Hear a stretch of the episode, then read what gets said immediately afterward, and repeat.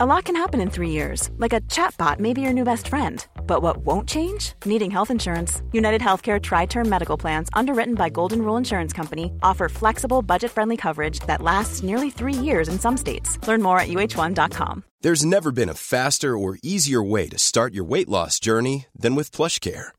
PlushCare accepts most insurance plans and gives you online access to board certified physicians who can prescribe FDA approved weight loss medications like Wegovy and Zepbound for those who qualify.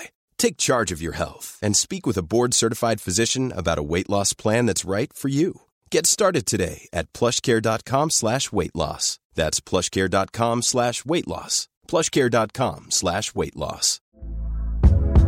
Hey there, it's Michele Norris. I'm host of a podcast called Your Mama's Kitchen. When I travel, I'm usually looking for a way to find a taste of home when I'm not at home. And one of the things I love to do when I am at home is entertain. And Airbnb allows me to do that. When I was in California recently, I rented a house that had a great kitchen. And when we were sitting around the table, we we're all thinking, we're in someone else's house. Someone could be in all of our homes as well.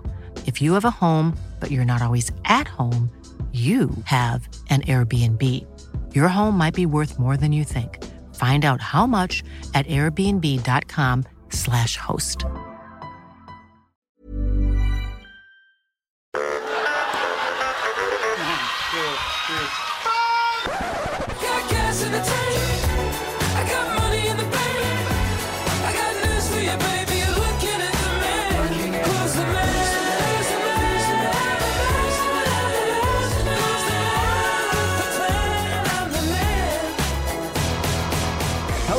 Supercoach Edge for the round 10 review and round 11 preview. He's the taste we love without the cholesterol, which is the tagline for I can't believe it's not butter. I can't believe it's not butter. but probably doesn't describe the namesake Zak Butters with any real sense or accuracy. But his 184 points on the weekend was as smooth and tasty as it could get in Supercoach terms.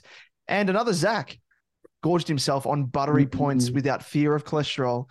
And that man was Merrett, who came out and scored a 162 for owners, leaving non owners like myself with their faces pressed up against the virtual Supercoach glass, drooling at the prospect of owning this man. Fair to say, I'll be one such coach lining up to get my fix as a prospective owner heading into next week. And we were vocal on Twitter about him being a big captaincy option for good reason. And hope owners heeded our advice and made him captain because I know you did, Liam. I did. I did. It's very, very nice. And in keeping with the uh, the rhyming first names, we had Jack Sinclair smash out a season high 160. But it wasn't just the keepers who were delivering on some big, big scores. It was the likes of Humphrey B. Bear finding his voice with back to back tons. And our resident po- Supercoach Pokemon, Weedle, Weddle, Weedle, Weddle, Weedle, Weddle. the most potent Pokemon. Yes. He uh he evolved. He evolved on the weekend into his final form with the big 114 as well. Absolutely ridiculous. Yes, it was uh, good to see. Good to see that he's he's upgraded to that uh, that big keeper type uh, type score there. Love that final form. But we can't also forget the biggest development to come out of the weekend, and that is in the news that the pink sweaty pig has been ruled out with a hamstring strain for what they're terming the short term. Yeah. So if you're listening to this on via the podcast, I'm using inverted commas here with my fingers, short term, because we have no idea what that entails. But I'm thinking maybe I'm to blame for extracting too much pig juice from uh, from Chloe. Jumping in, jumping on his back and uh suckling into On the that ass cheek. Chopping down on the on the hiney and extracting the pig juice. As as we were alerted on uh, on the, in the YouTube comments and uh, with with uh, good accuracy as well, um, but we'll discuss that of course in greater detail as to what we do with him later in the episode. And of course, if you're not following us on socials, where we'll post all of the latest news, post match Supercoach scores, and the odd meme or two, you can do so via Twitter on at Supercoach underscore Edge, Damon at, at DamoJ88, myself at Liam Evans underscore 95, Facebook, Instagram, and TikTok. If you search Supercoach Edge, that is where you find us. But uh, let's just jump straight into it today by kicking off with uh, our usual recap in the good, the bad, and the ugly.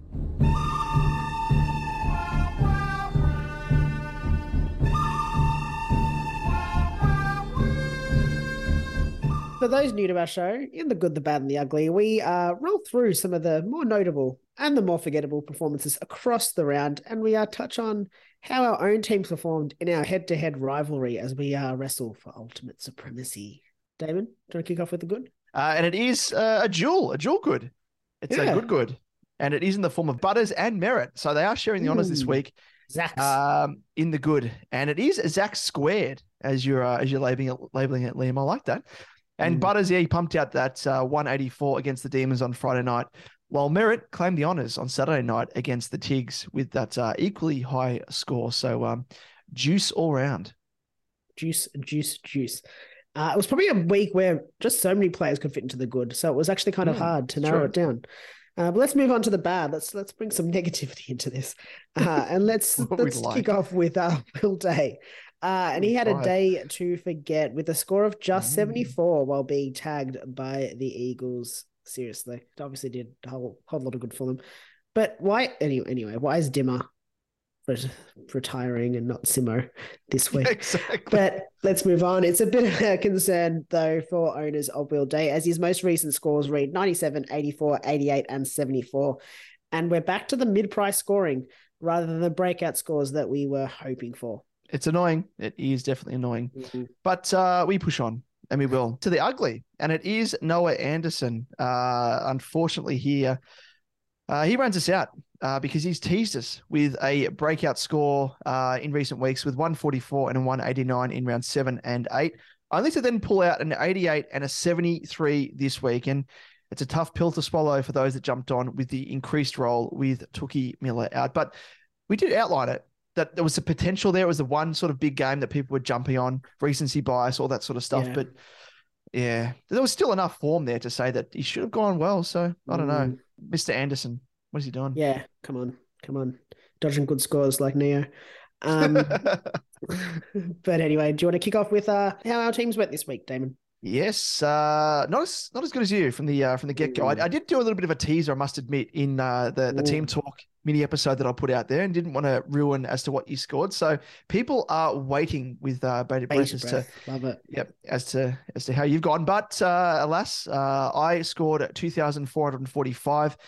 Ranking wise, I actually slid down eight hundred and thirty-eight spots to now sit two thousand five hundred and twenty-fourth overall, and uh, was the first time this season that I've dropped in ranking. So I'm not overly worried given that. You know, once out of what, ten weeks, not not too bad. But the big difference I found between my team and those that uh, scored higher than me was the, uh, I guess, the correlation they all had which was they all shared ownership of Merrett and or were fielding one or one or both of Weddle and Humphrey B. Bear. So aside from Day, I guess in terms of the players in my team that I did have, there wasn't anything too concerning. Two of the three uh, lower scores came from rookies that I was forced to field, with Sharp's 47 and Ryan's 58. And uh, I think it's pretty obvious and no surprise the rookies remain the one weak spot of my team, like many, and I get them off field. Um, or when I do, it should hopefully correlate to higher scores on a more consistent basis. In terms of the captaincy, it was a, a case of deja vu with the uh, the pink sweaty pig punching out a VC worthy 120. This time it wasn't scaled down to 119. So thank you, uh, champion data, for that, which um, I actually uh, locked in knowing a gamble could end in a disaster as it did for a few last round. In terms of trades, I only made the one this week, cashing in Cowan for Sharp to give me a nice nest egg for my next trade, which is likely to come in the form of Merrett uh, this week, as you would have seen in my team talk mini episode. And this will take me to 20 keepers and two rookies on field and puts me in an instantly good position for my most troubling buy in round 15 with the inclusion of Merrett. So thankful for that. As always, uh, for a more comprehensive look into my team as it stands, along with the strategies and trades I'm looking at for next week and beyond, and how, of course, I'm planning for my buys. Feel free to check out Damo's Team Talk, uh, which has uh, was released uh, yesterday or this morning, uh, depending on where you listen or watch this. uh, but it can, of course, only be found on YouTube. So check that out as that uh, exclusive bit of content if you're looking for a, a little bit Mhm. more. So give the people more, Liam. How did you go? Because you you uh, delivered more. I had a good round for once. Yeah. It was nice. Big round. And I'm just going to start this off by saying that on Saturday night, after after Merrett, I had Merrett as the captain, and I'll, I'll go into this a bit more detail. I sent you a mm-hmm. message, and I've just got it up here now, saying I was projected for 25 44. And in my head, I was like, not going to make it. Not going to make it. That's like right, it's yeah. Sunday's coming. Sunday's going to kill Yeah. me. Then I sent you another message at three o'clock on Sunday saying that my projection was now two six seven eight. I won't get there, but wow was the quote. But I got there. Two thousand six hundred ninety four. I actually managed to get there. It's the first time that I think that's shit. happened. Um, I know. For it to go up, usually it just goes down. Always. Yeah. yeah, That's insane. Uh, You've broken was really barriers here. Was really happy with that. Really happy with that. So finished 343rd for the round, which was nice as well. Uh, ranking went up 9,000 spots, 9,098 spots to sit 7,165th overall. So another nice little rise there. I, yeah, it was an absolute belter of a score. I'm just annoyed that I didn't hit 2,700. Mm. So And- close. So close. And you know what actually is the most I'm most filthy about? I lost a league matchup, a cash league matchup as well, to someone. I think they scored like 2705 or something. It was just That is ridiculous. Seriously. And that's the one one part of Supercoach that really annoys me in those head to head weeks. yeah, And like I can see as well with um and I guess when we go through our uh, Supercoach Edge Patreon league that we've got, yeah, you'll be able to highlight it there. But like in terms of the score that you're punching out overall, it should dictate that you should be in like the top few. But Mm. because, you know, as is the case in some leagues, like your opponents play your grand finals against you virtually. And yeah, yeah. differential is just stupid. Doesn't make sense. I feel Yeah, you there. frustrating, frustrating. But uh, let's have a quick look at my side. And my lowest scores came from Tom Stewart with a 91. This is on field scores, not I'm ignoring those uh, pesky Sam Simpsons with their 20s. Uh, Seamus Mitchell with an 82, Sean Darcy with a 91, Errol Gulden, my boy, with a 96, and Samson Ryan with a 58. I did have uh, the VC on Gulden. I opted to avoid Oliver just for something a bit different. And we were actually at the game, Sydney versus uh, North Melbourne. And uh, every time that Gordon got the ball, I was uh, giving him a little little bit of pep. Um, Yep.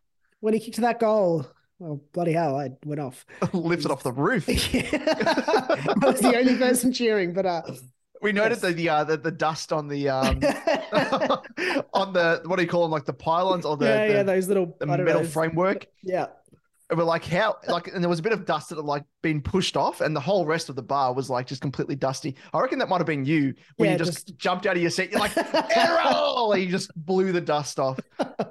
And that's probably a Oh. note to Marvel. Clean your Yeah, stadium, clean your clean your stadium. Come on, come on. Yes. So Gulden didn't quite get there. Punched out a respectable 96, I will say. But uh, I did have the captain on Zachy Merrett with his 162, which helped see me bring home a big win in our head-to-head Mm. matchup. Thankfully, because it was getting a little bit embarrassing.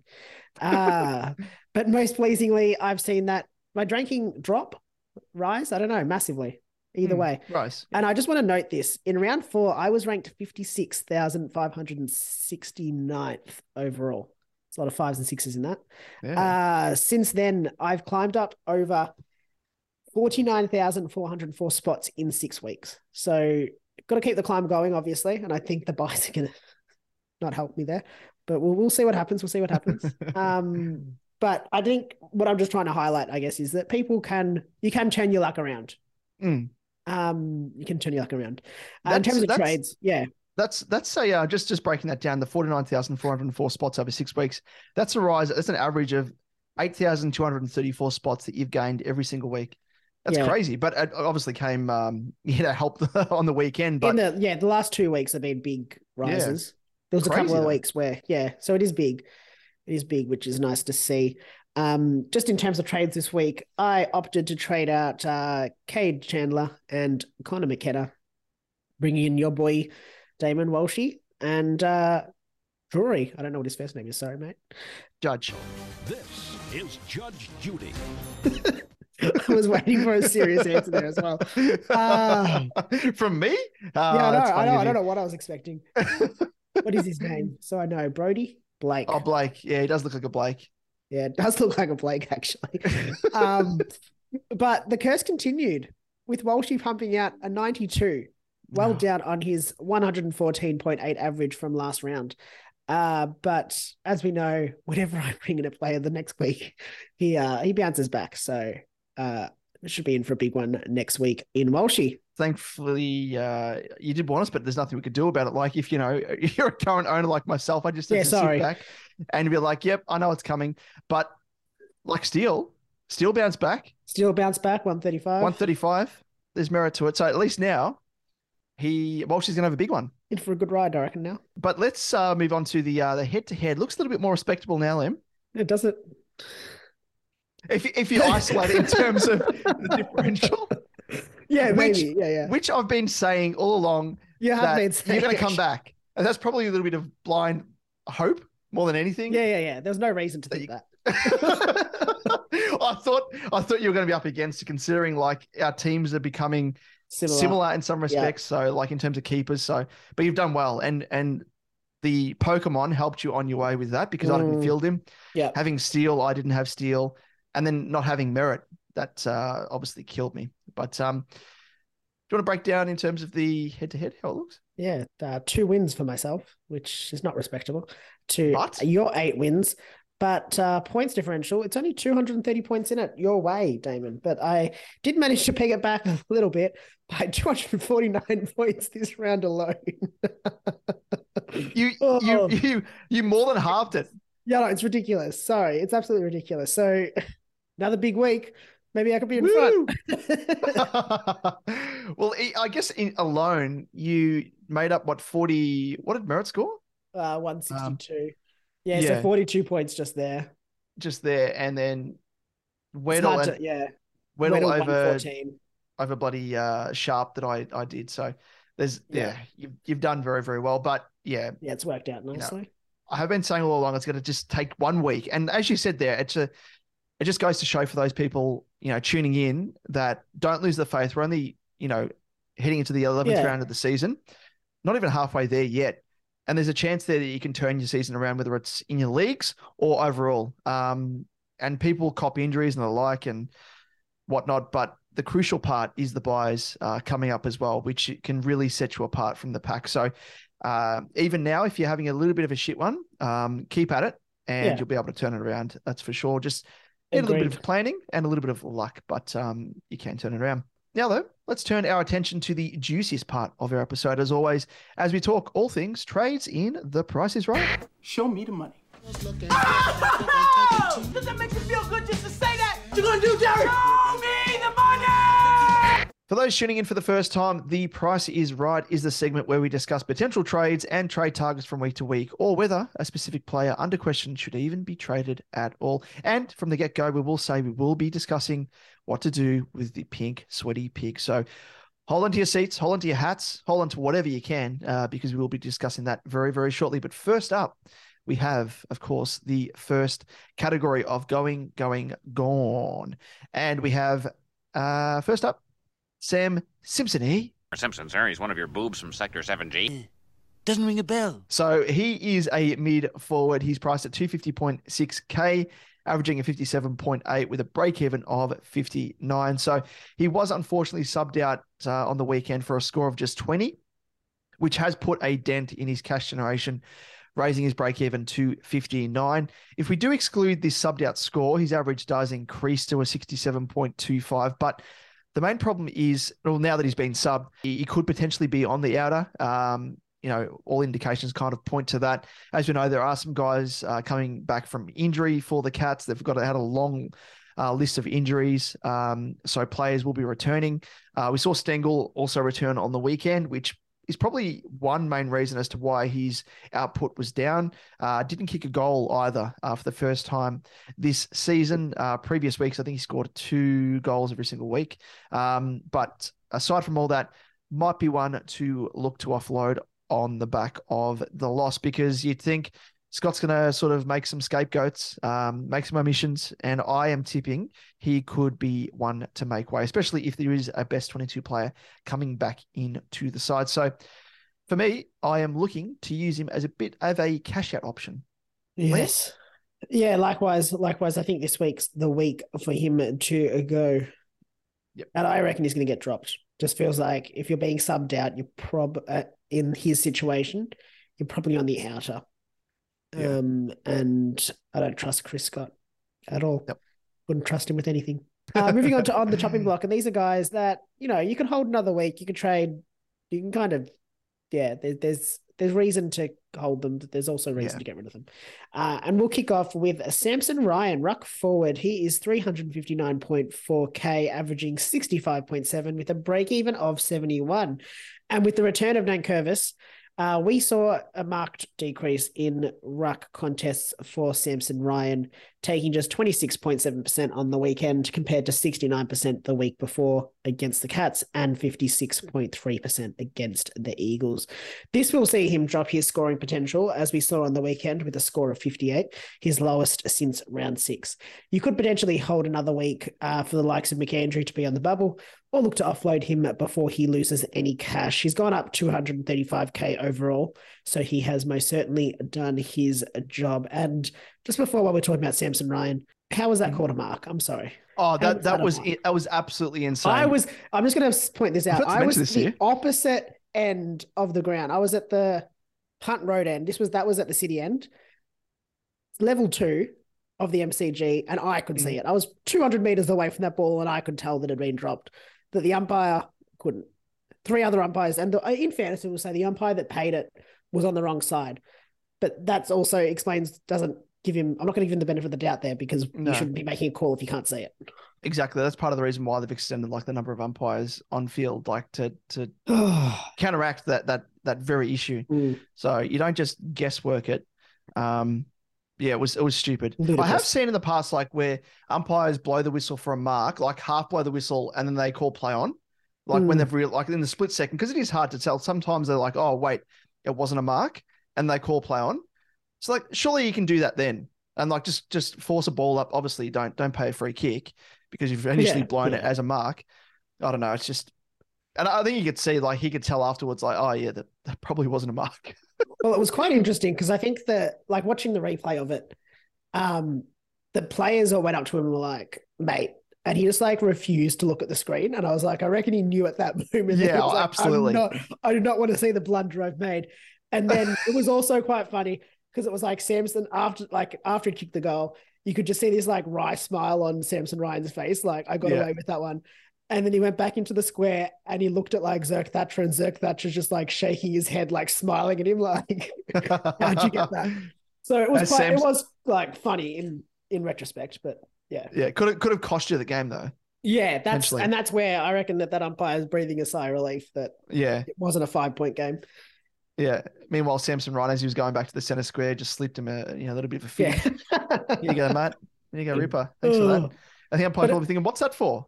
What do I mean? I made a good call. Did make comment to some people I was at the ground with saying he's in my supercoach side, so I'm happy that he got a mark and a goal out of that.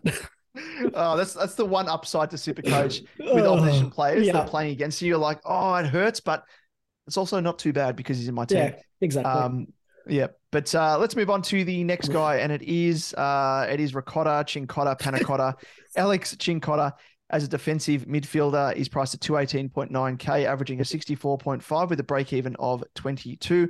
So he was dropped uh, on the weekend and named as an emergency. He also missed the VFL game, so you'd assume he was held over in case he was needed as a late inclusion against the Pies, and shows he's really just you know just outside the best twenty three for the Pies. Oh, sorry, the Pies for, Please. for Carlton. See, I've already I've already transferred across to. Collingwood now. I've given up on Carlton at the moment. Gee whiz, look at that. Subconsciously, I'm like giving up on them.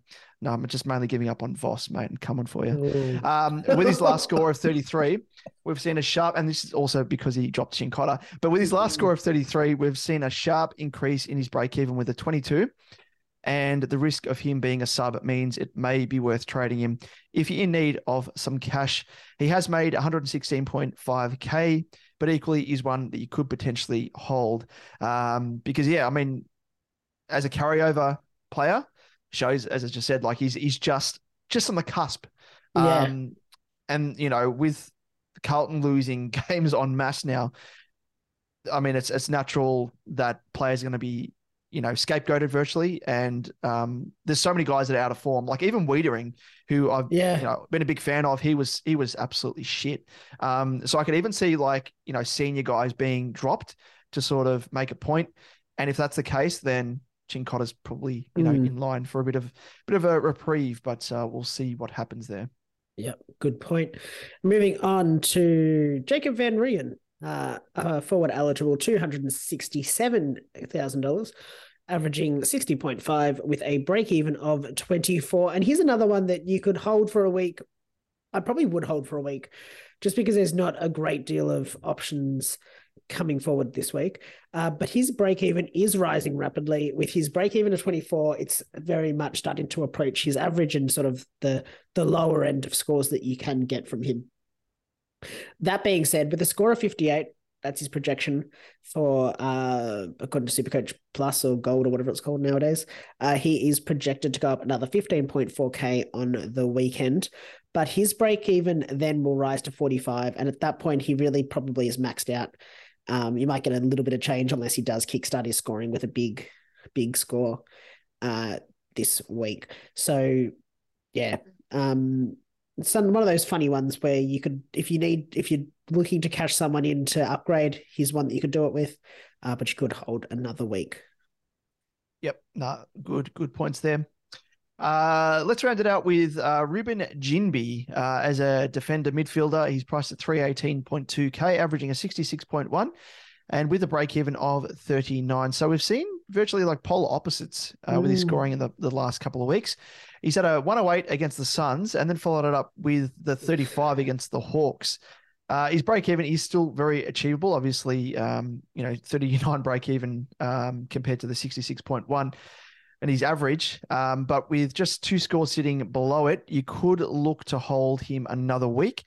Uh, with a score of 61, he'll make another 9.8k this round and will then have peaked in his price.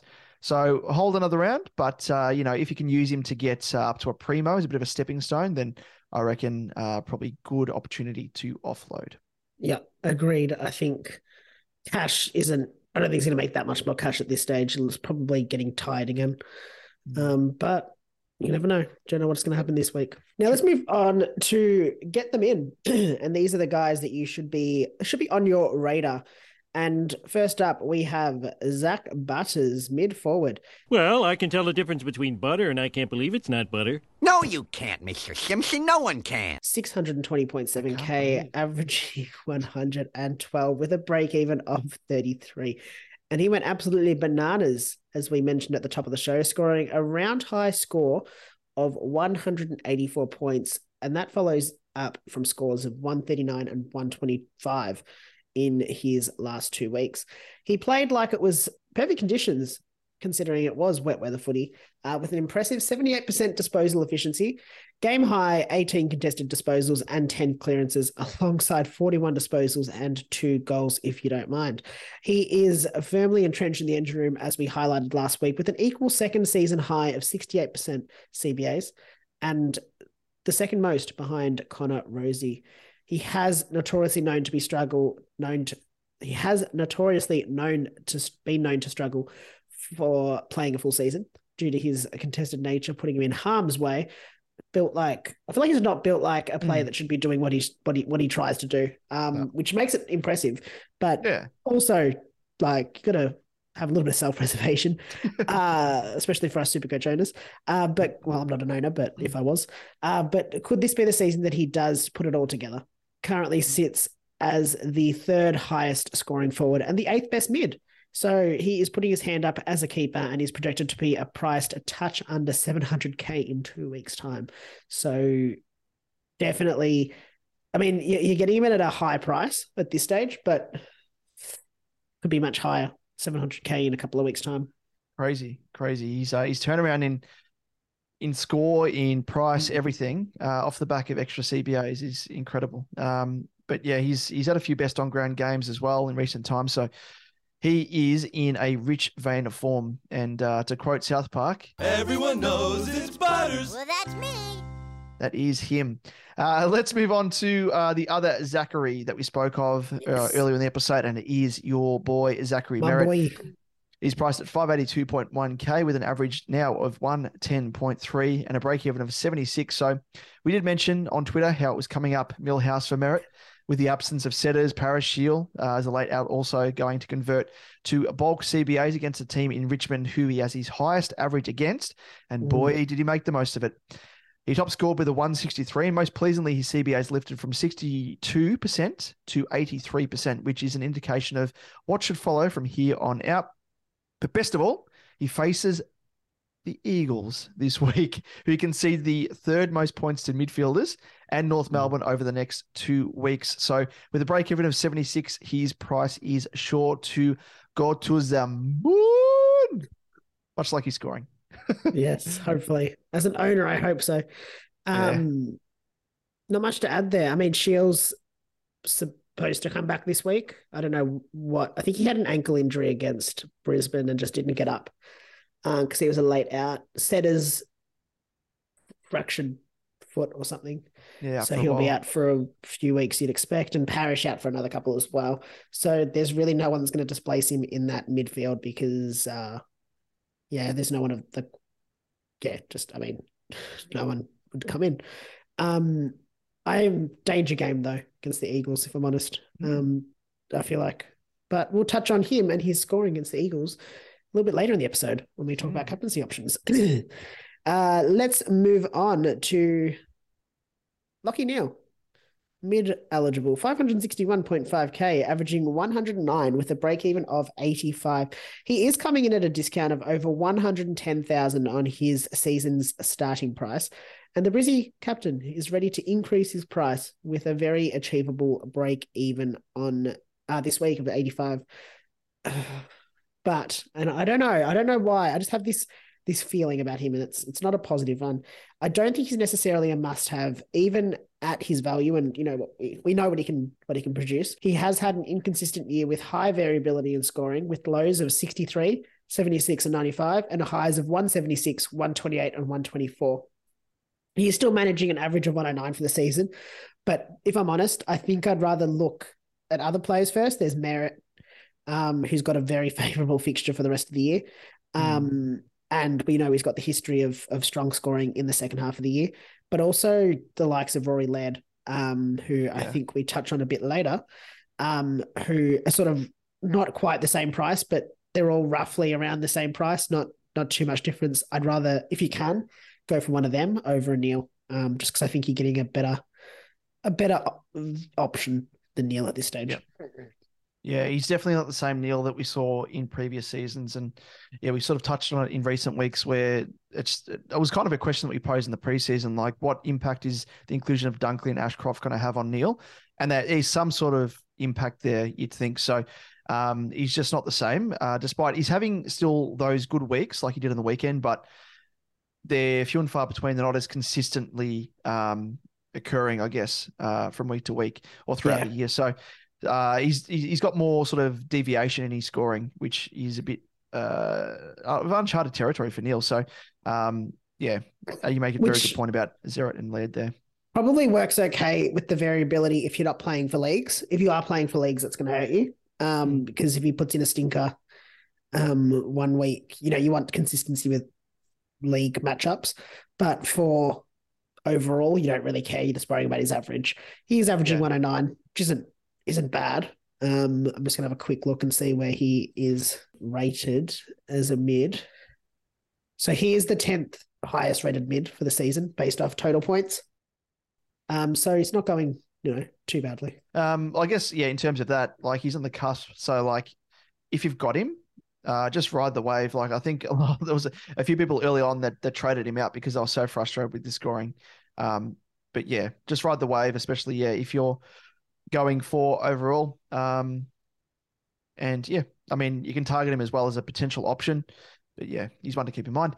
Another one is, of course, James Sicily, who has a little bit of a similar variability in his scoring this year.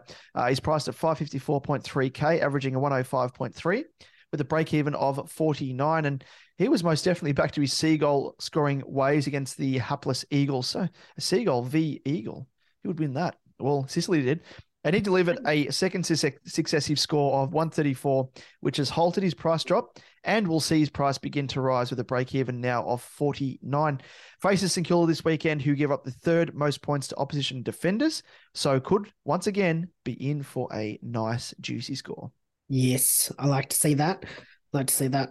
Uh, moving on to another defender, uh, Jack Sinclair. 537.3k juicy cheap, cheap, averaging 103.2 with a break even of 83. And he finally hit that ceiling score that we've all known that he is capable of with a score of 160, which came from 37 disposals, eight marks, and two goals. I know I've said previously this could be the lowest price we see him at, anticipating a huge score the next week, but we can now definitively say so after that huge score having been delivered. With it now in his three game rotation for another two weeks and a favourable matchup for defenders in the form of Hawthorn next round, the time to bring this bloke in is now. Mm, for sure. Like, uh, you kind of spoiled for choice there. Like, it is, Yeah. they've been hovering around the same price like Sicily and Sinclair. So I think you can't go too wrong going for either guy um, because, yeah, it looks as though both are well and truly going to be keepers in that defensive area of the ground. Uh, let's move on to Rory Laird, and he's priced at 597.6k, averaging a 111.4 with a break even of 99. So if you haven't got Rory squared just yet, it's time to get the blockhead in at a discount of over 105k since the start of the season. We saw what he's capable of on the weekend with a big score of 145, and since his slow start in round one, he has only dropped below 100 twice, which was a 97 against Freo and 98 against the Saints. So I don't know. There's not much more that we can really say apart from get him in. Like he, Yeah. at the start of the season, we said he's going to be right up there. Like people were weighing up: do I go for Laird? Do I go for Oliver? If you can't afford both, uh, I think we we both started with Laird Yeah. because we thought he was going to be yeah, right up there among potentially the top two scoring players across the competition. And I said it last week. I was hoping more than anything that he was going to recapture that form because you know he's had the ankle niggle, he's been you know subbed out of the game the previous week um, to be preserved, and finally he's captured a little bit of form. And I thought that mightn't come until after he's had the rest in the bye week, but uh, yeah, it's, it's welcome. It's definitely welcome, especially for those of us that are thinking of maybe holding Clary. Which we'll get into in a little bit more detail earlier, but it's a little bit of a, bit of a teaser. Teaser, those those extra extra extra high scores help, I guess, balance out the the uh, the loss of someone like a Clary potentially. But uh, yeah. Yeah. Didn't realize how consistent he's actually been. Like, I think when I was looking back at his stats for that 97 and 98 being his two lowest, other than that 50 in round one, like, I don't know what I, in my head, I kind of just didn't think he'd been that consistent, but pretty good. Pretty good. Uh, that's what you want for a midfielder. Um, and I've got a question for you, Damon. Is Sam Lockerty back? Sam Lockerty. Ooh. I think he, He might is he is priced at 538.2k, averaging 98.1 with a break even of 79. And we are obviously talking about Sam Docherty, if you couldn't. Oh, pick up on that from my uh, very, very uh, cryptic version of his name. Uh, but since returning from injury, he has gone 106, 111, 94, and 135. And on top of that, he looks to have his old role back. There is a bit of a correlation I've, I think we've touched on as well between he and Sam Walsh playing in the same side. Um, seems as though, yeah, when Walsh plays, Docherty um, has that role that we we like to see last year, where he does get to, I don't know, just pick it up a little bit. Um, and his scoring increase shows that he is back to that old role. He does come in as a relative pod as well, considering he is in just 6% of teams because everybody punted him. Um, but he is one to consider if you are in need of another defender. And I actually don't mind him at that price, um, especially considering what we've seen in the last four weeks um, since he has returned from injury. Yeah, he's he's very much an interesting one because looking at the defense uh, itself, like in terms of looking at keepers, uh, it's so hard. I wish there was more than six spots because um, he's actually putting his hand up now based upon Yeah. recent form anyway. That maybe he is a keeper after all. Um, back in that that sort of that same role that we're hoping for. Um, and there's a bit of a sort of, I guess, balance out and uh, not correlation, but it's a, it kind of coincides with Saad's downturn in form with the rise of Docherty's scores. But yeah, just in terms of like defense. So we've got like Dawson, Stewart, Nick Daicos. You know, is it Sinclair? Is it Sicily? Is it Doc? There's Zeeble Mm. as well. Like Zeeble could potentially push forward. Is he Luke best suited Ryan to as like well. Luke Ryan? So there's we're spoilt for choice really. Mm. Um, but the question remains like which of these guys will be the I think like between D five and D six maybe.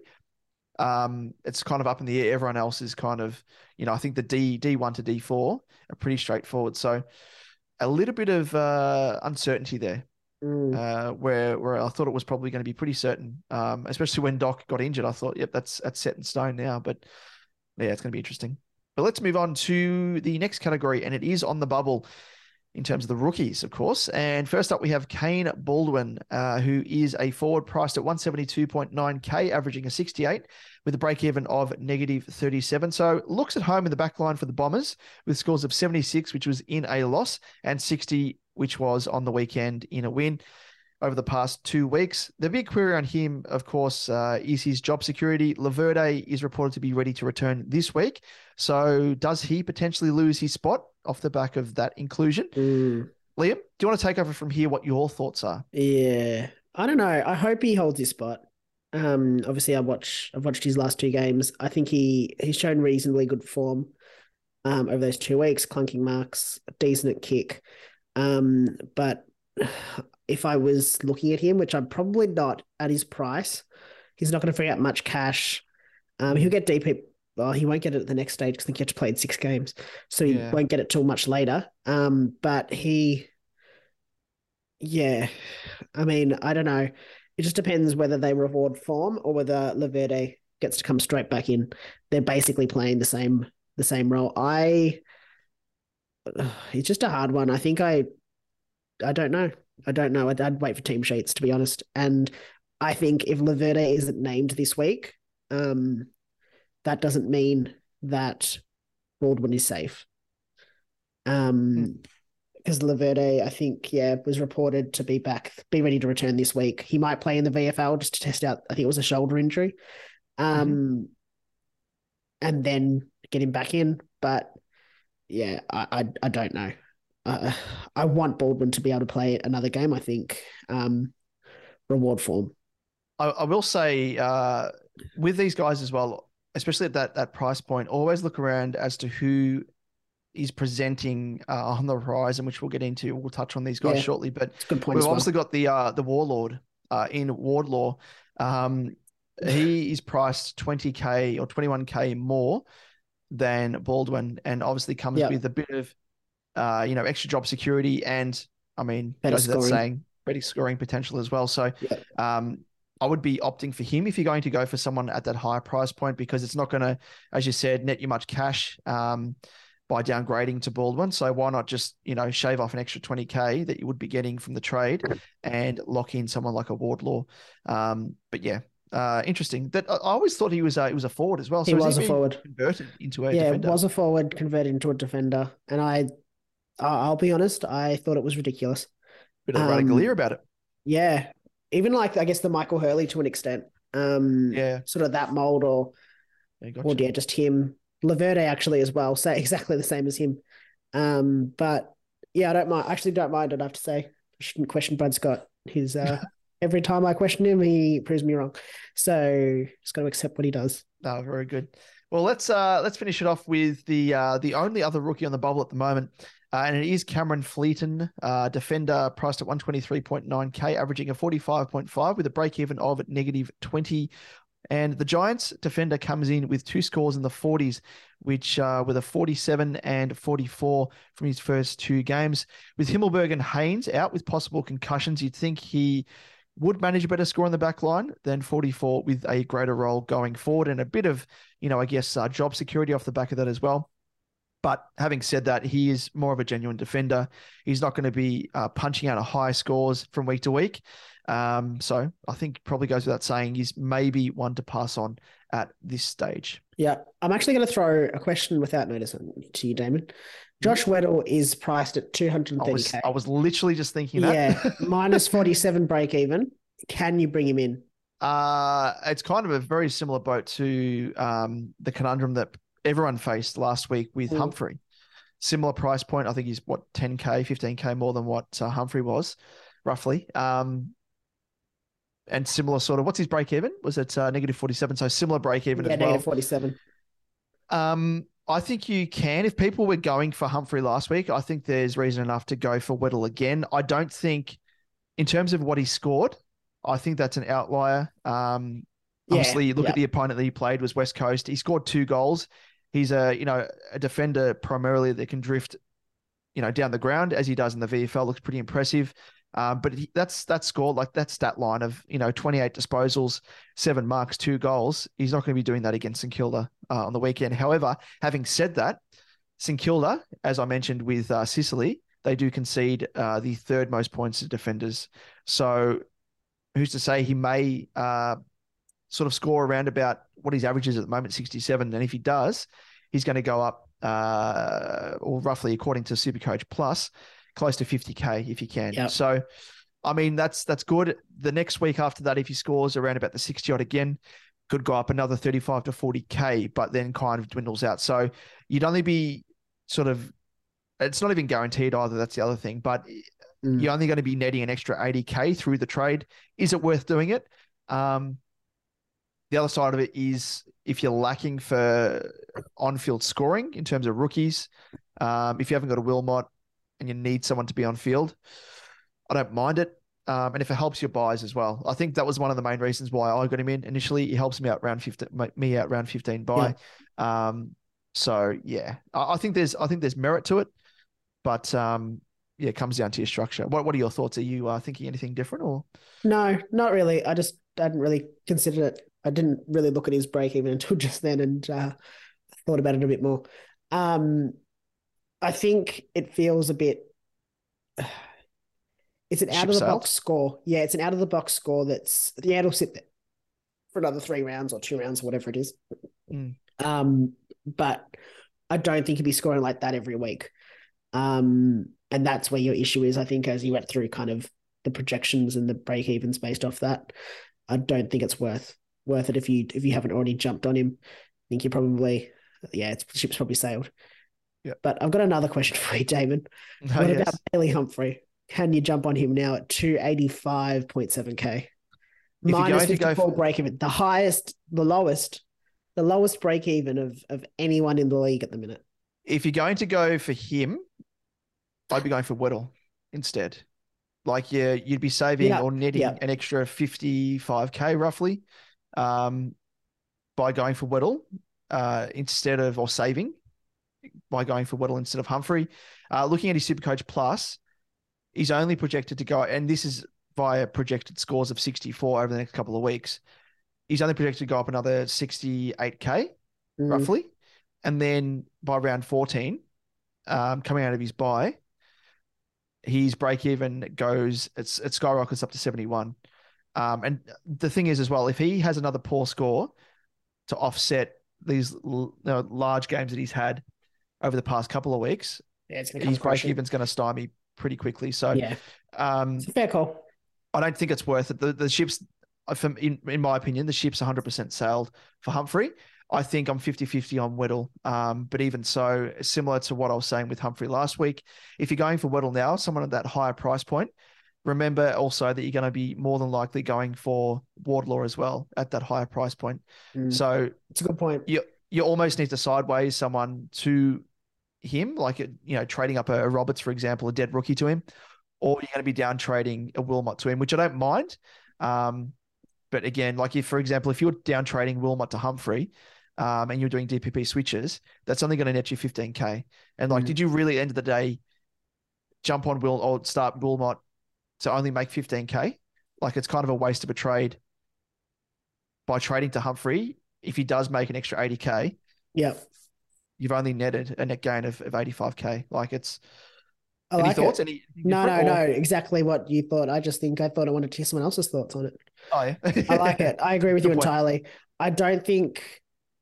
Yeah, I, I still stand by my point with Weddle. Um, I think it's it's I, I I wouldn't I wouldn't trade in Weddle at his price point now at two thirty k, and I wouldn't therefore trade in Bailey Humphrey, who's Yeah. you know fifty k more expensive, fifty five k almost. I think. Yeah. Uh, anyway, let's move on to the rookies on the horizon because there are some, and you've touched on one multiple times. That is George Wardlaw at North, mid eligible, going to set you back 193.8k. He's played the one game, so wait another week. Wait another week. Uh, also at North, we've got Eddie Ford, forward eligible, 123.9k. He had went bonkers on the weekend. He's got a minus Yeah. 54 break even off one game. He scored 102 off memory. Uh, yes, 102. And last up, all this, all these guys played the same game. Lachlan McAndrew, ruck forward from the Swannies, 123.9k. Um, again, I'd probably wait for him. Um, but with uh, um, Ladhams. Ladhams going down, you'd think he'd get a greater role. And I mean, Horse did say that he's going to be an important piece for them um, going forward. Uh, but obviously, Hickey is in the wings, so just keep that in mind. Yeah, yeah. He did say in his post-match presser, he said, "This is a quote: We'll need McAndrew. We'll just have to work through that personnel wise." So yeah, probably he does sort of have a bit of in brackets there, like if Hickey is available or Mm. first cho- choice rucks. But Hickey hasn't been the most reliable in recent recent times, No. unfortunately, um, for him. But yeah, tease what it is. Uh, Liam, let's let's delve into the talking point. What do you think? Yes, the the question that we've got for this round is what to do with the pink sweaty pig himself, Clary Oliver. Damon, I'm gonna gonna handball this straight out of the pack to you. A bit of uh, a bit of juice. Yeah. unfortunately, I'm craving some juice, and I will be craving it because he's going to be out. They're calling it uh, short term, Mm. which doesn't really provide much clarity. But the key thing to note is he was spotted at training today, and remember he ran out the game after straining his hammy in game. So, if I'm going to put my doctor's hat on or physio's hat, I'm going to say this reads to me as a bit of a one to three weeks maximum injury. Normally, Mm. they say like four weeks is sort of the standard if you do a hammy or a strain.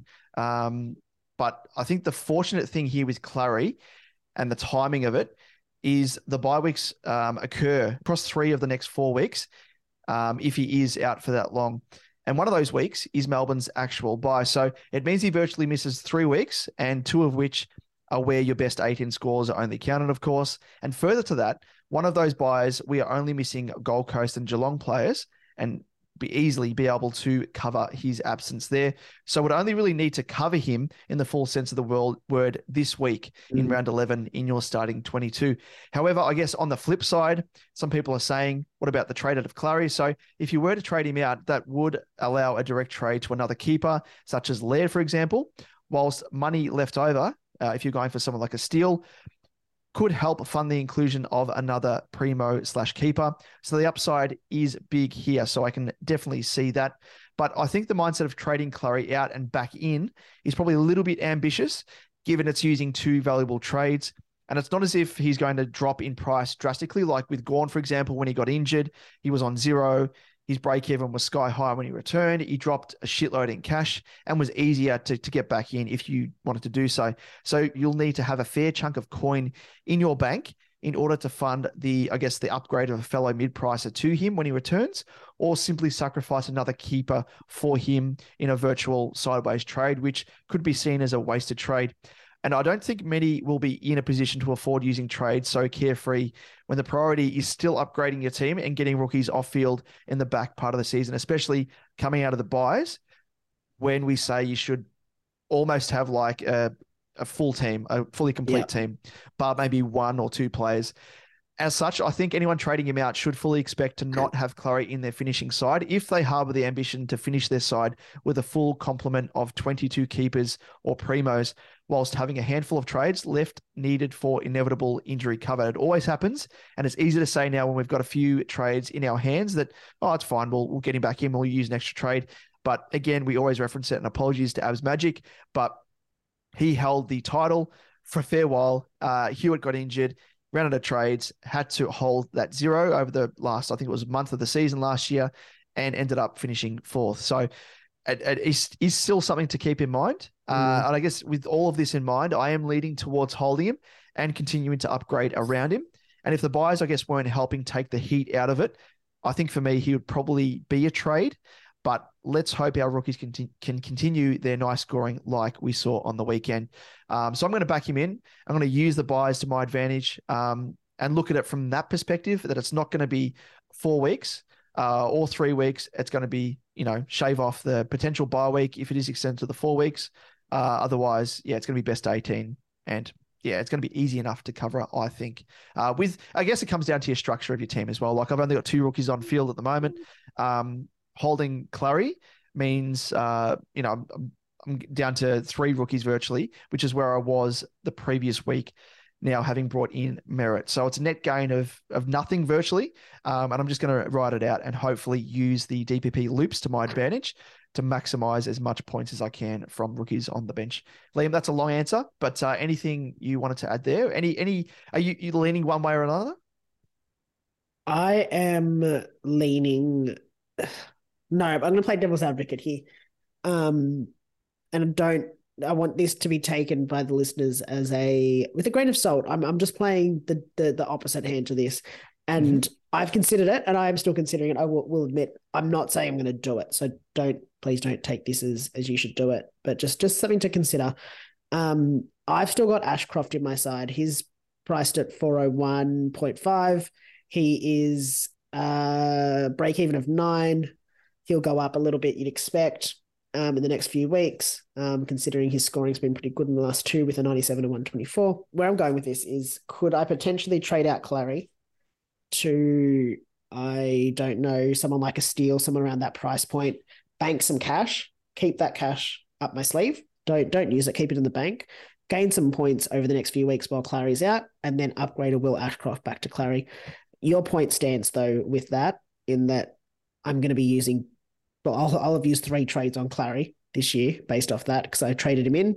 I then would trade him out and I'd have to trade him back in. So I'd be using three trades on on Oliver. Um, but potentially I'm netting more points over the time that he's out. Admittedly, part of that is with the buys you'd expect. Um, like so, so that's I guess the, the devil's advocate of trading him. You could maximize your points um, if you're smart about it and you hold the cash that you gain from him to then I guess, get him back in. You'd probably have to have a, a rookie like Ashcroft still to be able to do that. Um, I can't see how else you'd you'd manage it.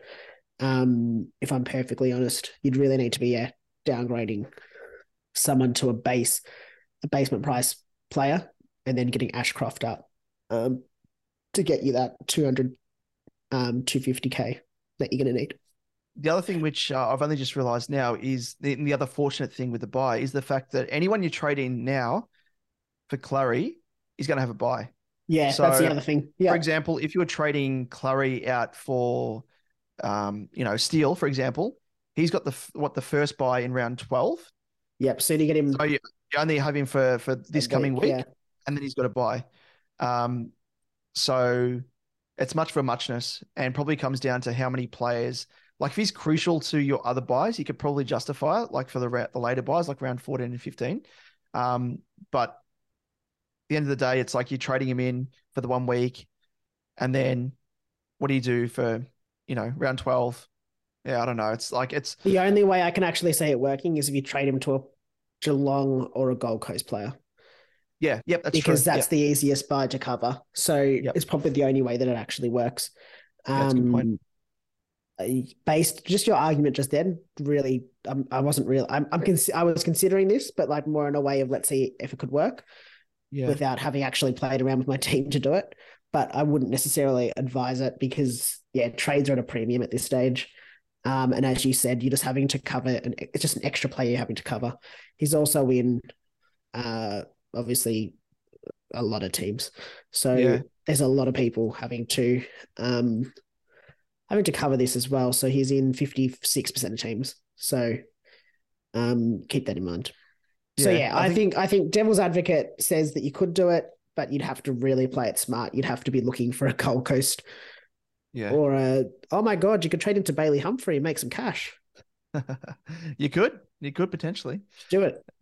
Uh, is, that you, is, that what you'll be doing, Damon? Yeah, yeah. yeah, no, boy. No, no, take but yeah, Probably the only way that makes sense to me is if you were to trade him to a Gold Coast or Geelong player, and I don't think yeah. there's anyone that fits the bill there for you to do that.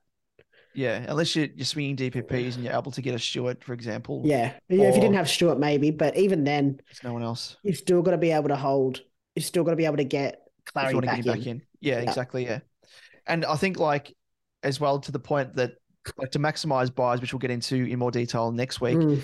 But obviously to maximize the most out of this, is to avoid the buys completely in terms of the play you're trading in. So, like you'd for Steele, for example, you'd almost need to hold Oliver for this week for round eleven, and then obviously for round twelve because Steele's got the uh, got the buy then, and then trade Steele in off the back of his buy in round thirteen. But by that stage, you've already held Oliver. You've for held two him weeks. a week. Yeah, you've held him. Yeah, exactly two weeks. So Not worth it. He, he may even come back for around 13 at that stage, given what they're saying it's short term. He's already, you know, he's training, he's, he's, uh, you know, not to the full extent, but uh, from what the physio is saying is, from what I gather anyway, they're saying that like until he is able to train and then, and then uh, suffer no soreness Mm. or no ill effects from what he's, what he's suffered with the strain, only then will he be cleared.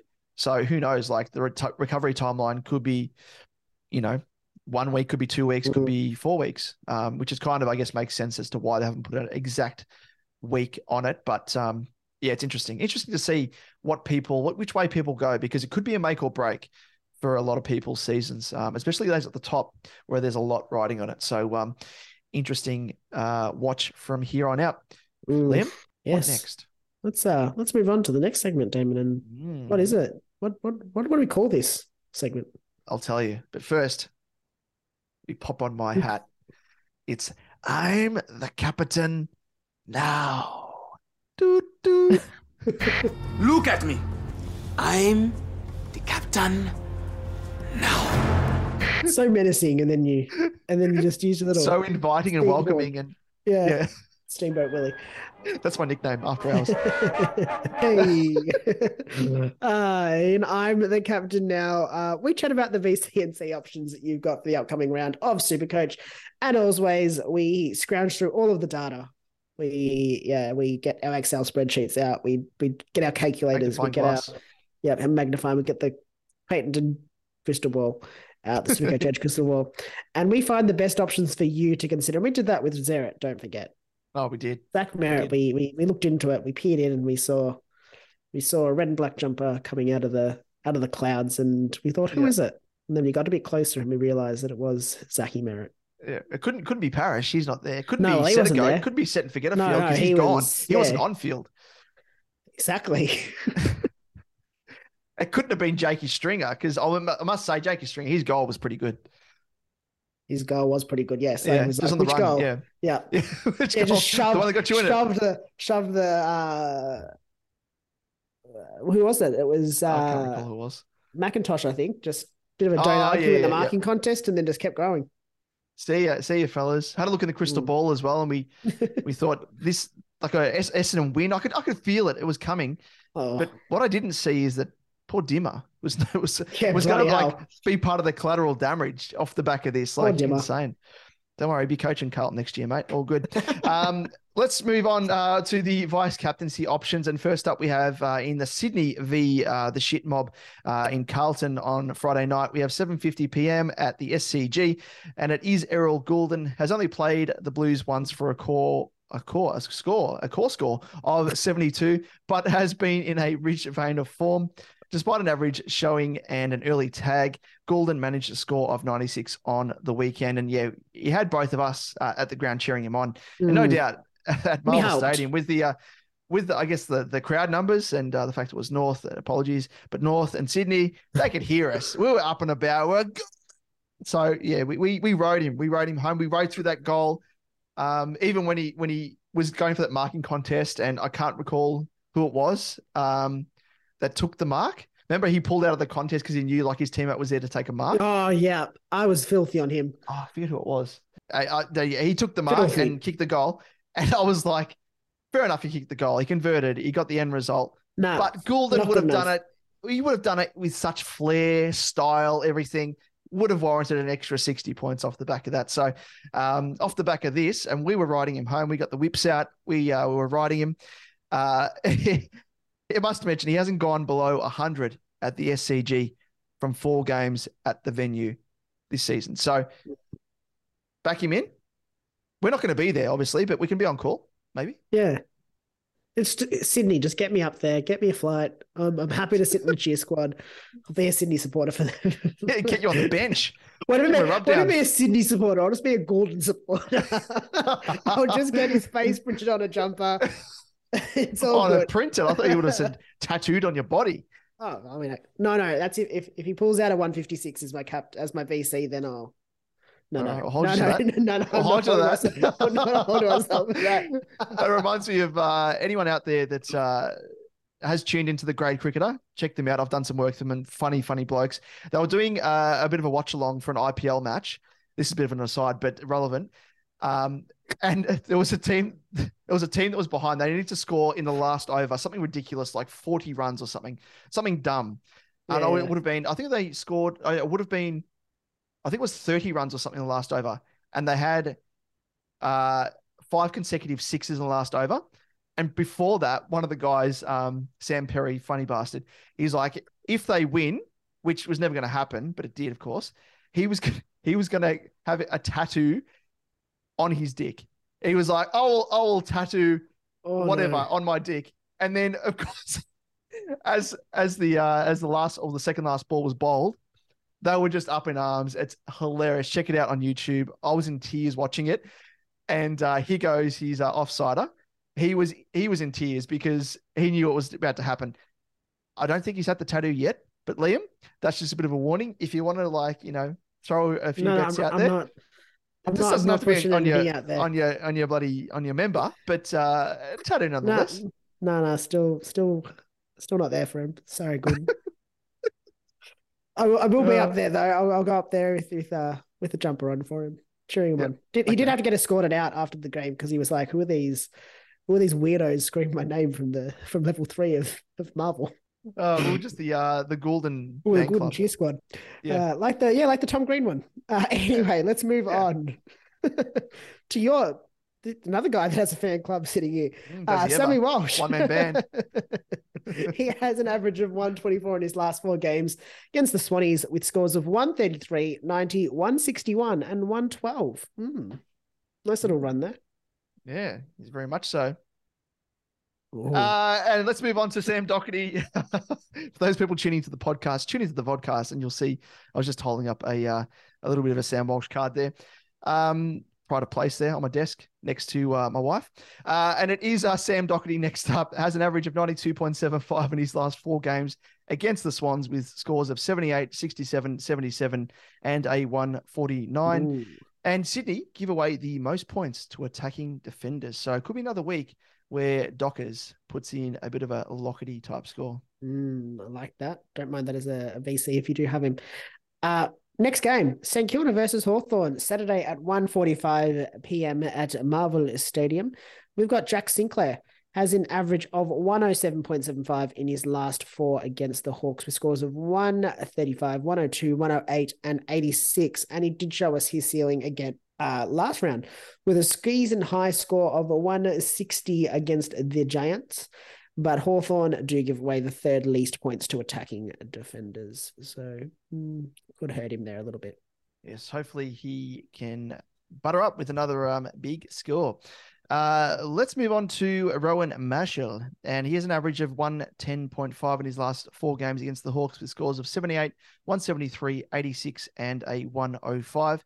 But Hawthorn give away the third least points to Ruckman. And I think they've kind of, over time, um, Evaporated eased up on bit. that.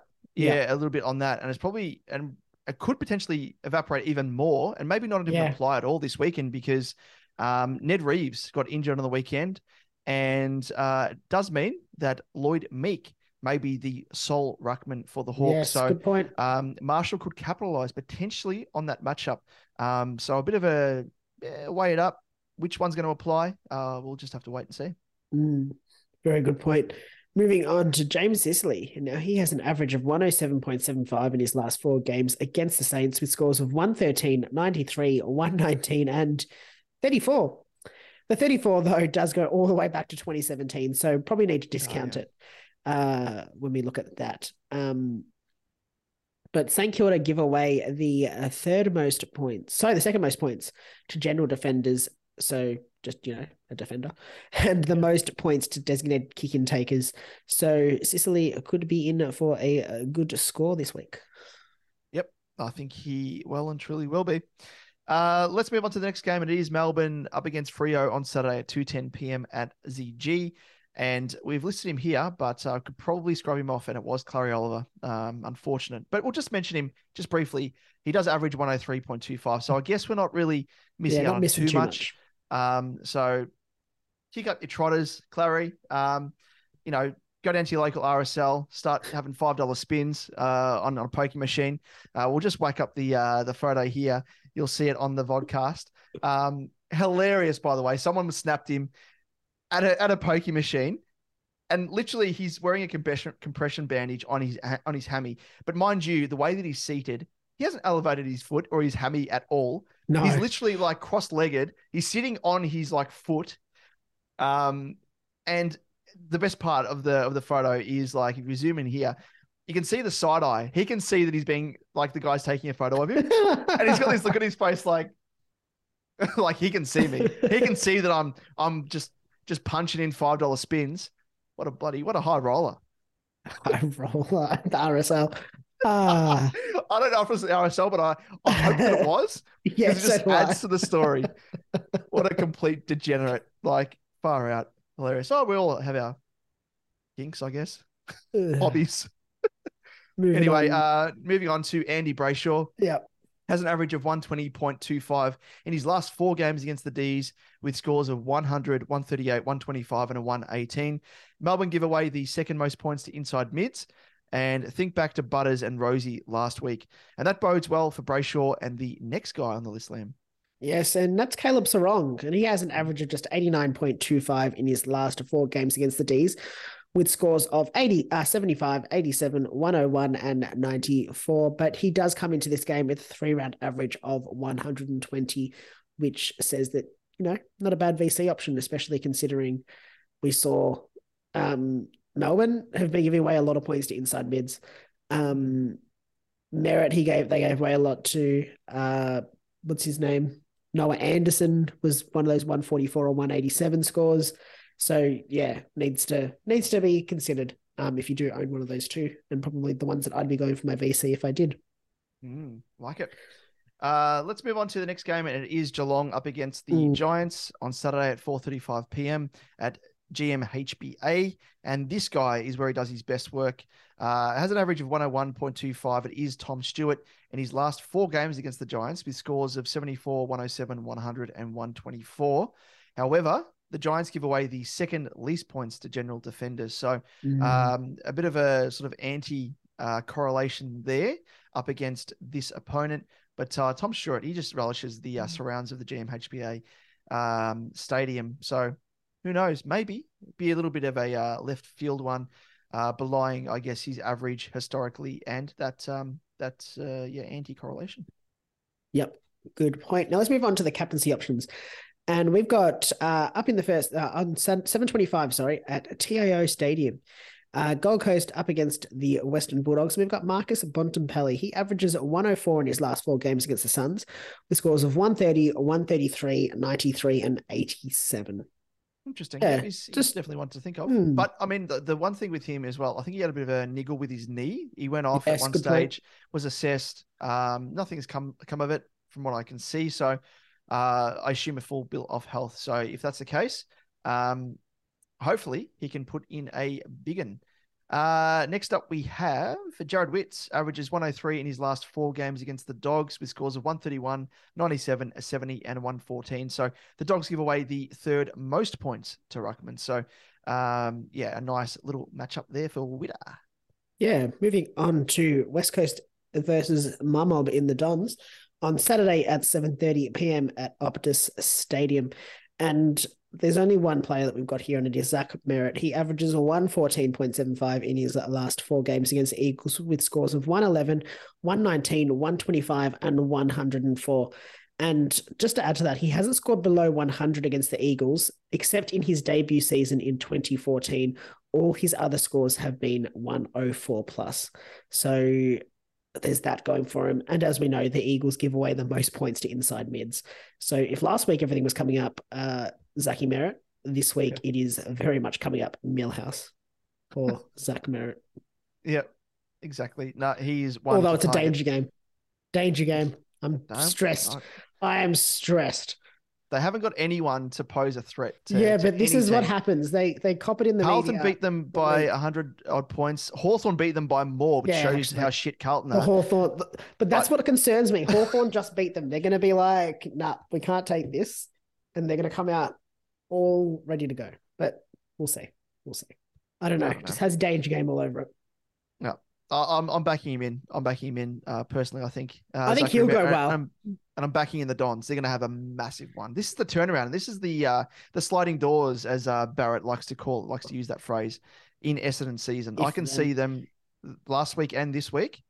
Um, so yeah, I reckon this they're they're they're building. They're building nicely. But uh, let's move on to the next game, and it is Collingwood v North Melbourne on Sunday at 3:20 p.m. Um, at where's that? Is it Marvel? Marvel. Yeah. Marvel Stadium. Well, Collingwood at Marvel, a home Mm. game. They know where to go. Yeah, gee whiz, they will get lost. Don't worry about that.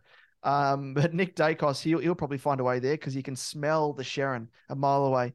Um, has played North just once for a score of 99, but North give away the second least points to attacking defenders. So I feel as though with with Dakes, he's kind of being found out. Like Yeah. the weekend, uh, Ed Kerno played on him, I guess a little bit. Um, but yeah, there was there was no real, I guess, space or just not having an opponent. So I think maybe it's it's a combination of him just running out of gas, maybe a little bit because he just plays high octane every single week, and teams also putting a little bit of time and effort into him. So yeah, I don't know. He could go bananas. It is against North, but North Mm. should have should have won on the weekend against the Mm, Swans. they should have won. Yep. Outrage. They can, uh, they can imagine if they get a win against the Pies. That'd be amazing. Well, I think they didn't they almost they didn't beat the Pies last time, did they? They almost beat them though last year. yeah, might have been. Yeah. Um, yeah, Nick Daicos just lucky to be playing after that. that oh, tummy that, tap. that's that little uh, punch. that they weren't. Remember when um Jye Caldwell gave him Daicos a little tummy tap? The uh the Pie supporters wanted his head. Surprised Oh, yeah, they, they, they were pretty quiet. They were pretty quiet this week, I have to say. Yeah, yeah, yeah. Wonder what the Ah, difference yeah, anyway. Oh, that's what it is. Yeah. Well, let's move on to Adelaide versus Brisbane on Sunday at 4:40 p.m. at Adelaide Oval. And we've got Rory Laird in this one, averages 111.5 in his last four against the Lions with scores of 142, 129, 86, and 89. He is a definite one. Found form Mhm. on the weekend. Welcome sign there. Uh, next up, we have Jordan Dawson averaging an 83 in his last three games against the Lions with scores of 107, 79, and a 64. And not too pleasing, uh, especially as a new owner of the past two weeks. he hasn't turned up at all. And I hate when that happens. Really Yeah. annoys me because I've been saving my like every penny in the in yeah, the piggy bank. I went to the trouble of smashing open my piggy bank. It is in pieces. Yeah, but And Clary all for Oliver, scores. Oh, Clary Oliver's down, down at the local. t- RSL. That's actually the reason. That's actually the reason why Clary's uh, got an injured hammy is because I smashed him with a hammer in order to extract the juice and and the coinage in order to afford Dawson. And he's also at the RSL sinking Yeah. coins in. As you say, like he's taking the coins. I'll take those. I'll be going to my local RSL. Yep. Uh, let's. These Uh, trotters, with these trotters. Just imagine putting coins in with these trotters. And he's like trying to pick them up. oh. Anyway, sorry. Oh. Let's move on. Josh Dunkley, other side of the field, averaging 100 and 120, 100.25, sorry, in his last four games against the Crows with scores of 142, 65, 88, and 106. So only really the one score to write home about there. And finishing it off, we have Lachie Neale averaging a 130 in his last four games against the Crows with scores of 115, 147, 148, and a 110. So an Ooh. option there. Nice little option. Now let's jump straight into our little uh, captaincy head to head. Damon. Yes, you go? well, Merrett, as we both predicted, went absolutely bananas, but I don't think either of us thought he'd reach the heights he did. He he just he was he not only reached the moon, he landed there, planted a flag, kicked his feet up, and watched the game virtually uh, from the moon, and then realized, oh wait, I should be there playing, and uh, turned up and then some. But amazingly, it does put me in front on overall points total. I know. but still a captaincy choice behind in our head to head overall, like, you know, Mm. weekly win. Well, you made up, yeah, 162 versus 74 for Gawn. So Yeah. almost 100 points. Shit. Isn't, isn't it funny that you've made up like all those points in our like Yeah. normal weekly head to head And I've done the same in our captaincy head to head. Yep. Yep. Very eerie. that, Yeah. Massive. Sort of sc- squaring the ledger uh, just because so it becomes a little bit uh, more yeah. even. It's good. So let's have a quick look at the wins and losses. So, uh, Damon, you've got four wins to my five. So I've got the head to head, but you've got the points advantage here. Um, ahead by five points, 10 34 to 10 29. Yes. Well, um, I do have the first pick this week Ooh. and aiming for three on the trot, Three on the trot. which is unheard of here, uncharted territory. And I'm thinking of it's going to be a bit of a tough week, but I'm going to back in the big old square head, Rory Laird. Rory Um, Laird. the big old blockhead. I reckon he's uh, he's hit form at the right time. Lions aren't going to give a shit about um, you know, in terms of run with tags. They're going to go head to head with their quality midfield, and I reckon he's going to go bananas. Uh, otherwise, if it didn't have him, I would have been very tempted by your boy again and new inclusion this week into my side, Zachary Merrett. Are you going Well, that way? That is the way I'm going. Thank you for preempting it. there was, I mean, I don't mind Neale. Mm, yeah, I right. don't mind Brayshaw or Serong um, against Melbourne, but I also just don't really trust them either. Um, But I think, yeah, based off that, I'm going to go my boy in Zachy Merrett. Let's see how it goes. I like it. Very good. In for another big one. Yeah, boy. And especially as a new owner myself, oh, Mm. just juice all round. Pig, well, in lieu of pig juice, there's going to be Merrett juice. Doesn't really fit. Something, something. Um, but anyway, Liam, let's move on to, and it is. Can we do a little bit of an acapella for this? Like, so, like you know, like the the barbershop quartet. Ba-bum, Okay. okay. bum, bum. I think you need. I think you need more than two people to do. That's true. Uh, you you go the high, and I'll go the low notes. All right, ready? So. And a one, and a two, and a three. Boom, boom, boom. I, I, I, gots to know. It's not working. We should have rehearsed this. That's all I got to know. Hey, I got to know. Yes, you know, I got to know. We throw it open to you, the good folk of the Supercoach Edge community, and we answer your burning questions. And let's kick off with two questions this week. But Actually, there's a, there's a couple more There's that have three. been uh, there's a streaming third in. one I got. I got And there's, there's another there. one as well that I'll, Oh, uh, a that I'll put in there. really did not do this well. As you can tell, I did not rehearse this. Ah, Much up. like our acapella type barbershop quartet, which wasn't a quartet, it was a duo. So barbershop duo. Oh, first up, we've got Jeffrey Head at Jeff Head S- uh, SC on Twitter. He asks, which, if any, rookies should be targeted this week? We know Wardlaw will be good, and McAndrew should be a good downgrade for Isava slash Samsung. I assume you mean Samson. Uh, but considering, I hope, it, I hope that's his nickname. I hope that's his nickname. but considering buy rounds, etc., do we think it's a good week to just, dare I say it, not downgrade? Uh, I'm not against it, I have to say.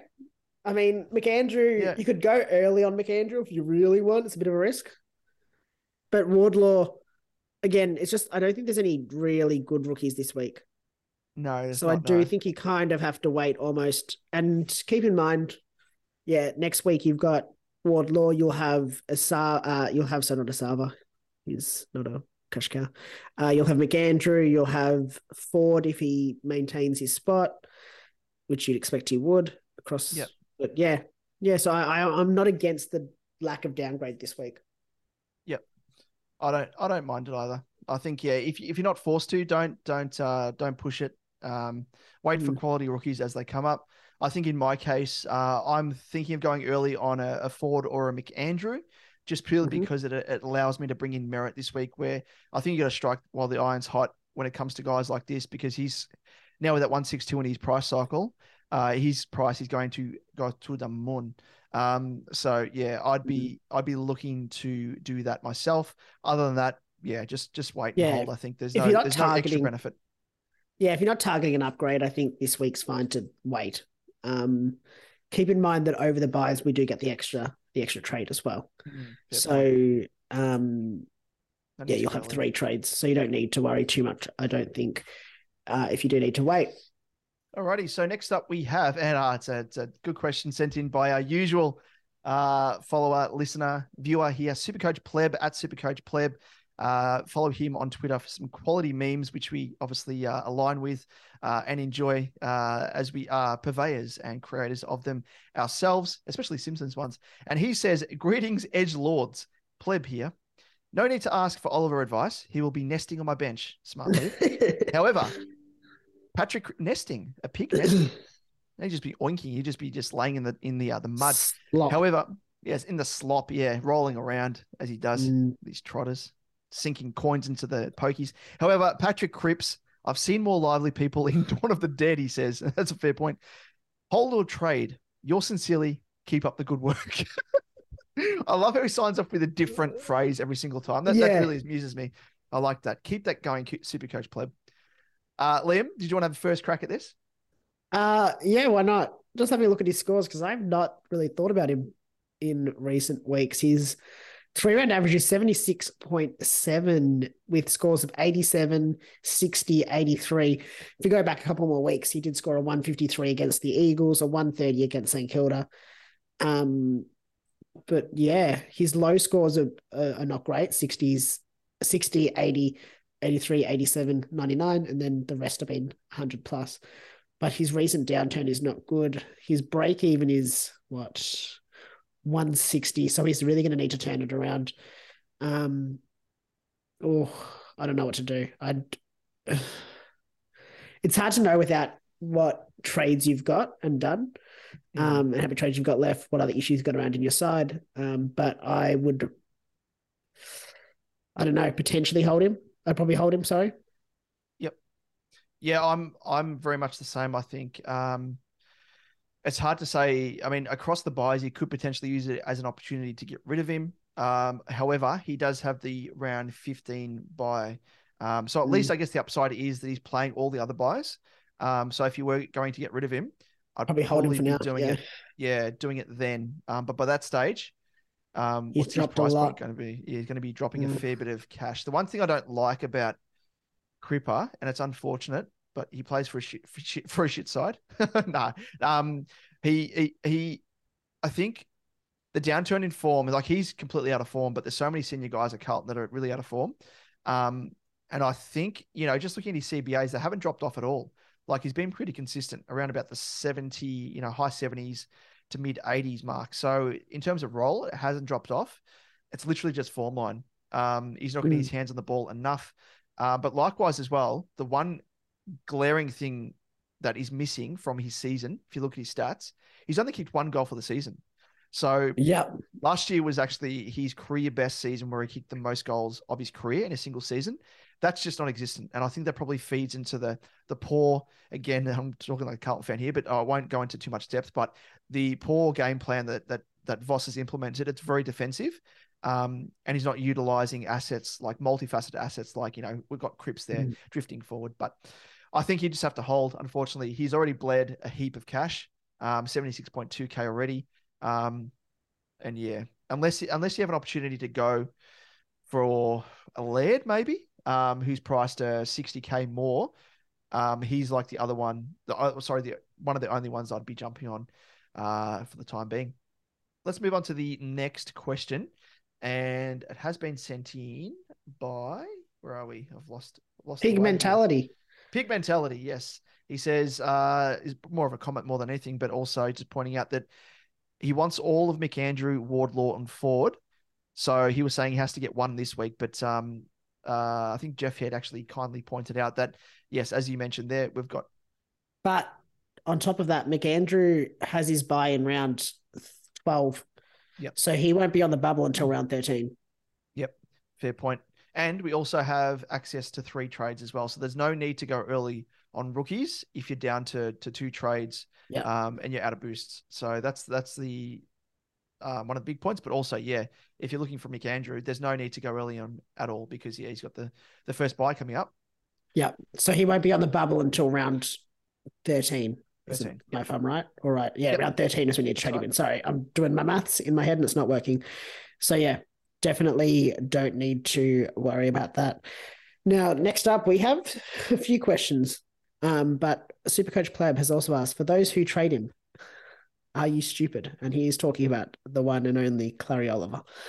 And I'm trying to think of a nice way of saying it, but probably yes. I probably wouldn't be doing it. I wouldn't be Yeah. trading him. I think, I think so there is a yes, Simpsons the answer is there. yes.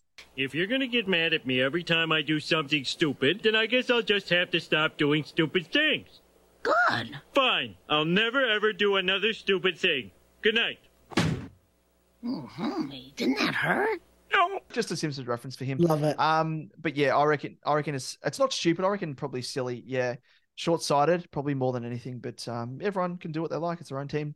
Um, different strategies. Do? But We're not the uh, we have. Yep, exactly. TK Mac, uh, regular listener slash viewer, Taylor M five eight seven three one two two one. Um, off the production line there, another bot, but uh, apparently plays footy according to his profile. So thanks as always for tuning in and for sending in this question. And it's probably one that we'll delve into more next week. Uh, but how best to avoid donuts in round 15. And it all comes down to just briefly here uh, how you're trading across the buys over the first few weeks heading into round 15. But the foundations are set probably weeks ago now, but uh, we've probably been mentioning it over the past couple of weeks. But um, it's not too late. Keep it in mind for those that you're trading in or out this week. Just double check how it's going to fit in with that round 15 buy because it is going to bite most of us on the ass pretty hard. Yep. Agreed. Um, nothing to add there, to be honest. I think it's just being mindful of what you do. Now, moving on to the next question. It is Smart Swans Supercoach at smart underscore swans on Insta uh, Twitter. Sorry. he asks, with Fleeton being the best bubble boy this week, do we consider going early on a Wardlaw, Ford, or McAndrew and bring in the other slash others next week? Um, as I said, I mean, unless you want to do a double up, unless you want to upgrade next week, um, that's on the cards for you. You can wait, bring in both Wardlaw and Ford next week, and then hold McAndrew for after his bye. Um, you don't need to bring him in early, so it actually works out quite nicely because he'll be on the bubble a little bit later. Yep, spot on with that. And uh, we thought we'd use this uh, this last question sent in by Steve at Stephen C twenty four to really set the tone for what will be a buy focused episode, no doubt next week, uh, Mm. as we mentioned there in that answer to TK Mac. Uh, so let's kick it off as he asks, how many trades should you aim for at the end of the buys? And I think it's probably there's no real set answer with this, but we will sort of revert back to what we're saying at the start of the season in the preseason.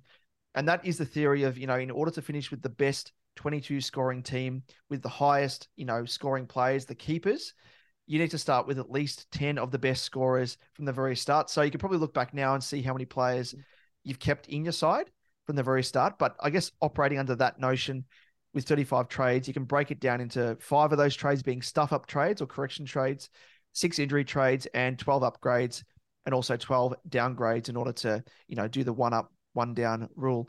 Um, so probably keep that in mind. Look at where you're placed at the moment. Like with my team, for example, I'm down to two rookies on field now. I've got 12 trades in hand. So hopefully, um, in an ideal world, it would be one up, one down, uh, using four trades, leaving me with eight remaining.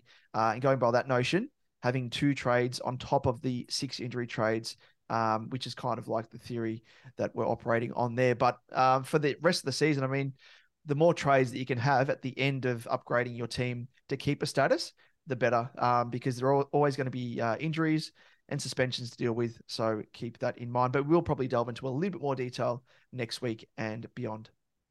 Yep. And just to clarify, Damon, when you say you have 12 trades, that's after making your trades this round. Yes, correct. Yes. Yep. Yep. Perfect. So for me, I've got 15 trades left before trades this week. I don't know if I'm going to make any. And I have three, four rookies that are on my field still. So, um, yeah, that's where I'm at at this stage. Very nice. Yeah. Well, uh, before we wrap things up, let's run through our Supercoach Edge Cup group results after round 10. Yes, our Supercoach Edge Cup public group leader is the carryover leader yet again with Rehab and his team, Colin Good.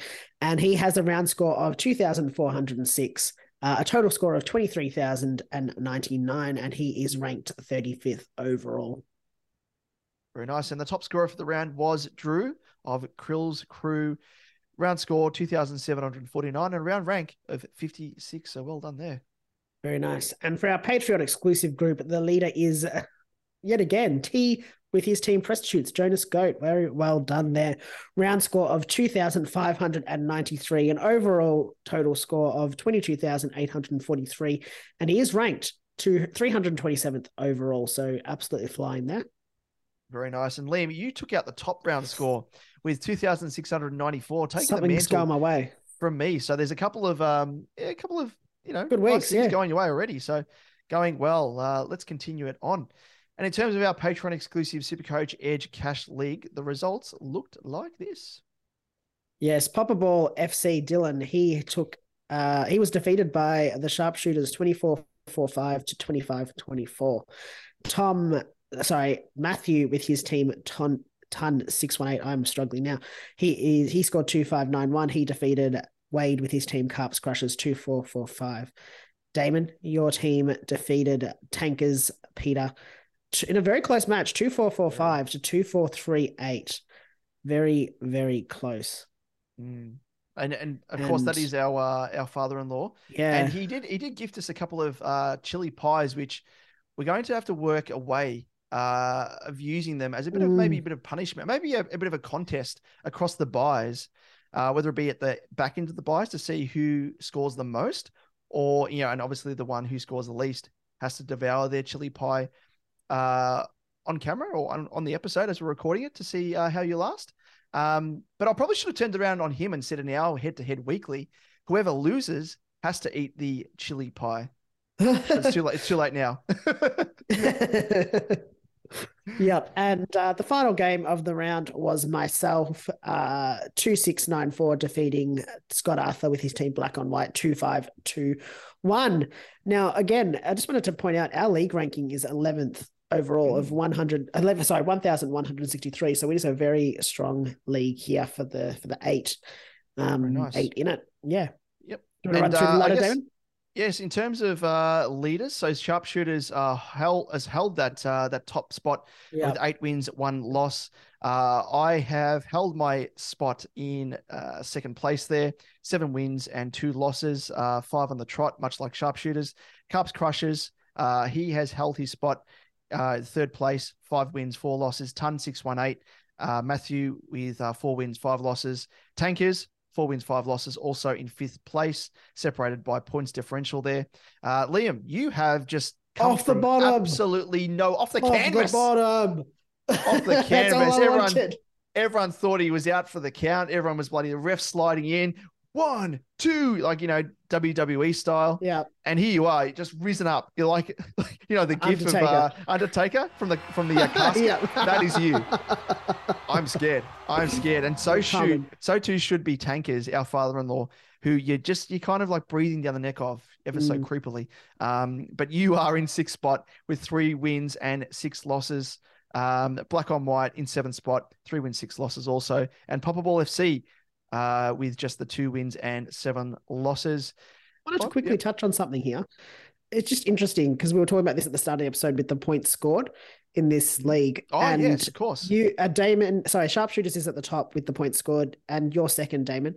But I think I can't remember. If, no, quick look. So the person sitting in bottom of the ladder, Papa Ball FC, Dylan, he has the third most points, but he is last on the head to head, and I sit in sixth, but I'm actually fourth if you consider points uh, scored.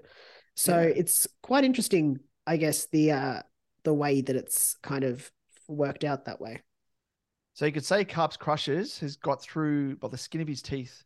Been very lucky because he's actually the third least scoring team in our league. Mm. So yeah, that's the way it goes. That's the way the cookie crumbles and goes back to that point of, you know, the high score that you had on the weekend. And Yeah. in one of your head to head matches, you still lost, which is Still lost exactly. unthinkable. But anyway, uh, that does bring us to the end of the show. But before we go, Liam, where can our listeners find us across our socials? Yes, if you want to uh, watch us, watch uh, watch the vodcast, you can find us on YouTube. Just search Supercoach Edge. Don't forget to like and subscribe. We are trying to hit our 1K mark by the end of the season. Uh, so please and thank you. Uh, Twitter, you'll find us at, at supercoach underscore edge, Damon at, at DamonJ88, myself at Liam at Liam Evans underscore 95. Facebook, Instagram, TikTok, search Supercoach Edge, and yeah, you'll find us there. Very nice. And as always, if you love the content we provide, make sure to let us know by subscribing to our YouTube channel and help us, as you said, in our pursuit of hitting the 1K mark by the end of the season. But that's it for another episode. Thanks, as always, for tuning in. All the best for the round ahead, and we'll catch you same time, same place. see you then. See you guys.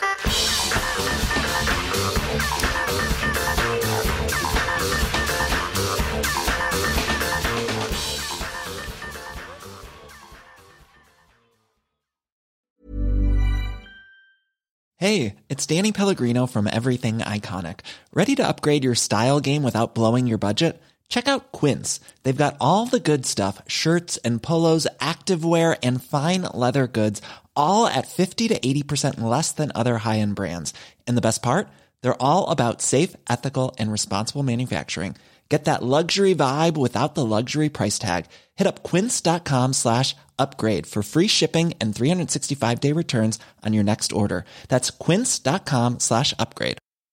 Hi, I'm Daniel, founder of Pretty Litter. Did you know cats tend to hide symptoms of sickness and pain? I learned this the hard way after losing my cat, Gingy. So I created Pretty Litter, a health monitoring litter that helps detect early signs of illness by changing colors, saving you money and potentially your cat's life. Pretty Litter is veterinarian developed, and it's the easiest way to keep tabs on your fur baby's health right at home. Go to prettylitter.com and use code ACAST for 20% off your first order and a free cat toy. Terms and conditions apply. See site for details.